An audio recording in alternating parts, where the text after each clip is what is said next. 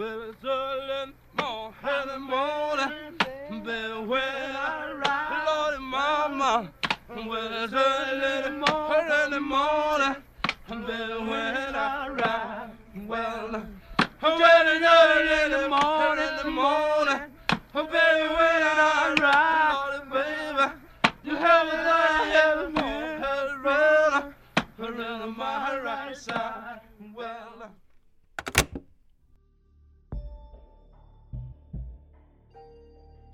میشه گفت که جذابترین جاذبه توریستی سان فرانسیسکو این روزها پل گلدن گیت و یه ساختمون مخروبه و خالی از سکنه روی آب هاست. اما قبل از اینکه این ساختمون تبدیل به یک جاذبه توریستی 60 دلاری و مهیج برای شما باشه، یکی از امنیتی ترین و بزرگترین زندانهای ایالات متحده بود.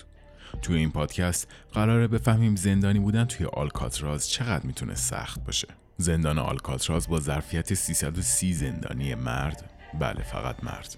به دلایل امنیتی و رعایت حریم شخصی داخل هر سلول فقط اجازه اسکان یک نفر رو می‌داد. همین قضیه باعث شد تا تعداد خیلی بالایی از زندانیان فدرال تقاضای نقل و انتقال به آلکاتراز رو داشته باشند تمام سلول های زندان به چهار بلوک A, B, C و D تقسیم شده بود. بلوک های B و C 336 سلول هر کدوم به ابعاد دو در 3 متر داشتند. بلوک D هم شامل سلول های انفرادی بود و با اینکه هر سلولش فضای بزرگتری داشت اما افرادی که وارد انفرادی می شدن فقط و فقط هفته یک ساعت حق خروج ازش داشتن و طراحی سلول ها هم طوری بود که در تمام طول روز به سیاهی شب بود به علاوه اینکه به جز چهار برش نون ساده چیز دیگه برای خوردن به زندانیان این سلول ها داده نمی‌شد. به گفته یکی از زندانیان آلکاتراز به اسم جیم کوئلین یک ساعت داخل این سلول ها به اندازه ابدیت طول می‌کشید. برای تمام زندانیان آلکاتراز در به ورود چهار چیز تضمین شده بود. غذا، لباس، سقف بالای سر و امکانات پزشکی. بقیه امکانات مثل استفاده از کتابخونه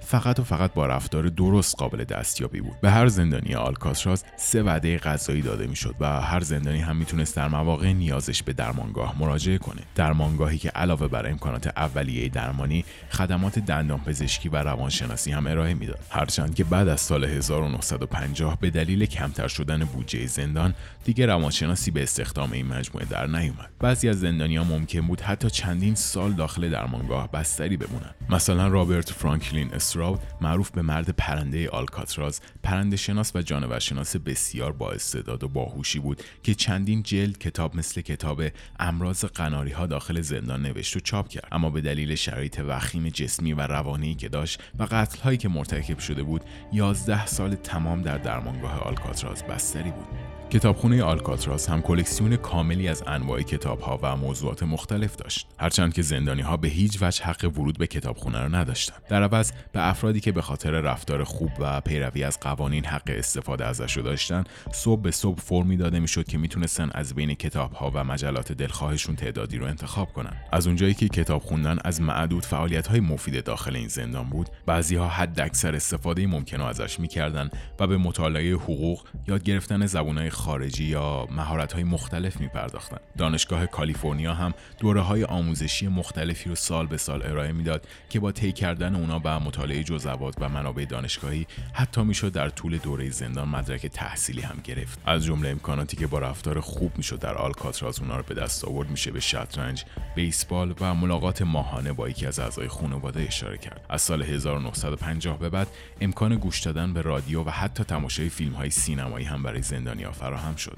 علاوه بر تمام اینا زندان یک گروه موسیقی به اسم Rock Islanders داشت که با ورود بهش می‌شد سازهای مختلف رو یاد گرفت و میشه گفت یکی از خاصترین و بالاترین ویژگی هایی بود که به بعضی زندانیا داده می‌شد. جالبه بدونید آلکاپون که تقریبا 5 سال از عمرش داخل این زندان سپری کرد مدت زمان طولانی به مقامات زندان التماس می‌کرد تا وارد این گروه موسیقی بشه که البته وارد هم شد. در یکی از نامه های آلکاپون به پسرش در زندان بهش میگه که چطور گیتار زدن رو یاد گرفته و الان هم مشغول یادگیری ساز ماندولینه. به گفته جورج گریگوری یکی از نگهبانای زندان این گروه در حد گروه موسیقی درجه 4 و 5 اما تاثیر روحی فوق‌العاده روی زندانی ها داشت. این گروه در روزهای خاصی مثل تعطیلات کریسمس در سالن مرکزی آلکاتراس برای تمام زندانی ها نوازندگی می‌کرد. البته هر زندانی هم می‌تونه ساز دلخواه خودش رو خریداری کنه و به داخل زندان بیاره. اما بعد از سال 1956 فقط از ساعت 5 تا 7 حق نوازندگی داشت و در غیر این صورت ساز توقیف می‌شد. می‌شد سلول های آلکاتراز متشکل از یک تخت فلزی تاشو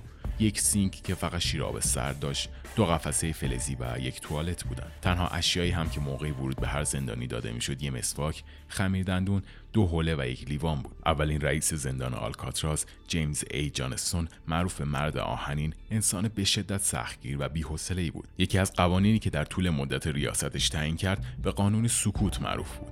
این یعنی زندانی ها فقط و فقط زمانی که در سالن غذاخوری یا حیات زندان بودن حق حرف زدن داشتند و در بقیه ساعات روز باید تماما ساکت میموندن. البته جانستون از اون طرف قضیه اهمیت خیلی کمتری به مسائلی مثل سیگار کشیدن می‌داد و به هر زندانی حق کشیدن سه پاکت سیگار در طول هفته رو داده بود. البته بعضی زندانی ها از طریق لوله فاضلاب متصل به توالت سلول ها با هم صحبت می‌کردن اما مجازات خیلی سنگینی در انتظار افرادی بود که این قانون رو میشکستن. قانون سکوت در سال 1937 برداشته شد. هم به دلیل اینکه نظارت بهش کار سختی بود و هم به دلیل اینکه خب کمی ظالمانه بود. در آلکاتراز سه وعده غذایی به هر زندانی داده می‌شد. صبحانه در ساعت 6 و 45 دقیقه ناهار در ساعت 11 و 40 دقیقه و شام هم در ساعت 4 و نیم غروب سرو می‌شد. رؤسای آلکاتراز همه بر این باور بودند که غذای خوب کلید خوش اخلاقی زندانی هاست و آشپزای زندان هم به کیفیت کارشون افتخار می‌کردند. در یکی از دستنوشته های زندانیان به اسم برایان کاموی غذای آلکاتراز از بعضی رستوران ها هم با کیفیت تر بود بر اساس یکی از منوهای غذایی آلکاتراز در سال 1946 صبحانه شامل گوجه فرنگی انواع میوه ها مثل پرتقال، شیر، قهوه، نان و خوراک لوبیا بود و برای نهار سوپ، گوشت خوک، گاو یا ماهی، سالاد، ژله و پای سیب سرو می‌شد. شام هم شامل چای، قهوه، سبزیجات، نان، سیب زمینی آبپز، بیسکویت و کیک و باقی مونده غذاهای نهار و صبحانه بود. زندانی های آلکاتراز بجز افرادی که در انفرادی بودن می‌تونستن در روز 8 ساعت در آشپزخونه، رخشوی خانه و غیره کار کنند. هر زندانی بعد از صبحانه آزم می‌شد و بسته به نوع کار ساعتی 5 تا 12 سنت پول می‌گرفت. افرادی هم که سر کارهایی مثل رخشویی یا نجاری می‌رفتن به ازای هر سی روز کاری دو روز از روزهای باقی مونده زندانشون کم می‌شد در آلکاتراز حدود 13 بار در طول روز زندانی ها شمارش می شدن. یک بار اول صبح قبل صبحانه یک بار بعد از خوردن صبحانه بعد از رفتن به محل کار و موقعی برگشتن از محل کار قبل از نهار بعد از نهار یک بار هم در طول غروب و قبل خواب و چندین بار هم در حد فاصله ساعت 9 تا 5 صبح مثل خیلی از امکانات دیگه ای درون آلکاتراز نوشتن و دریافت نامه هم یک امتیاز محسوب می‌شد. زندانی های خوشرفتار می‌تونستن هر تعداد نامه که دلشون می‌خواست بنویسن و دریافت کنن و این نامه ها بعد از بررسی محتوا توسط یک منشی تایپ و فرستاده می‌شدن. البته این زندانی ها فقط حق نامه نوشتن به بس بستگان درجه یک خودشونو داشتن نه کس دیگه علاوه بر این تمام زندانی ها در روز مادر حق نوشتن یک نامه به مادرشون رو هم داشتن. زندانی هایی که داخل انفرادی نبودن هم به مدت 90 دقیقه در ماه اجازه یک ملاقات خارج از زندان با بستگان درجه یک یا همسر رو داشتن. البته تمام این صحبت ها از طریق گوشی تلفن صورت می گرفت و توسط یک نگهبان هم به دقت شنیده می‌شد. اما در نهایت به سوال اصلی می رسیم آیا فرار از آلکاتراز امکان پذیر بود؟ همونطور که در فیلم کلاسیک و فوق‌العاده فرار از آلکاتراز ساخته دانسیگل در سال 1979 به زیبایی هرچه تمامتر بیان شده فرار از این زندان تقریبا غیر ممکن بود. البته این قضیه جلوی 14 بار تلاش زندانی ها برای فرار رو نگرفت که البته به نسبت تعداد زندانی هایی که وارد آلکاتراس شدن عدد خیلی کوچیکی بود. یکی از این زندانی ها به اسم جورج باورز موقعی بالا رفتن از دیوارهای زندان تیر خورد و به خاطر شدت جراحات درگذشت. دقیقا در همون سال دو زندانی به اسم تئودور کل و رالف روز موفق به فرار شدن و تصمیم داشتن به سمت ساحل سان فرانسیسکو شنا کنند اما داخل یک طوفان گیر میافتند و هرگز به ساحل نمی‌رسند اقدام های ناموفق دیگه هم در سالهای 1939 1938 و 1941 صورت گرفت. در سال 1945 یکی از زندانی ها به اسم جان گایلز که در رختشورخونه کار می‌کرد به آهستگی طی چندین سال تیکه به تیکه لباس های مورد نیازش برای دوختن لباس یک نگهبان زندان رو جمع آوری کرد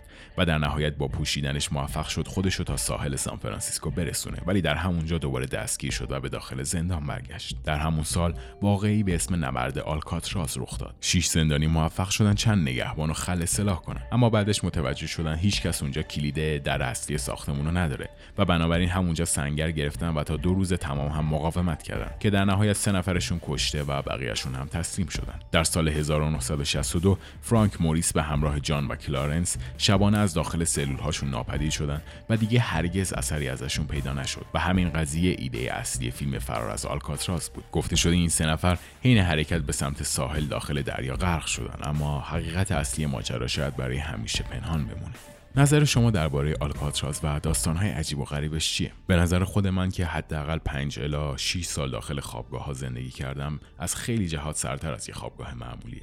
اگه از شنیدن این پادکست لذت بردید فالو کردن کانال رو فراموش نکنید و حتما هم منو از نظرات ارزشمندتون بهره مند کنید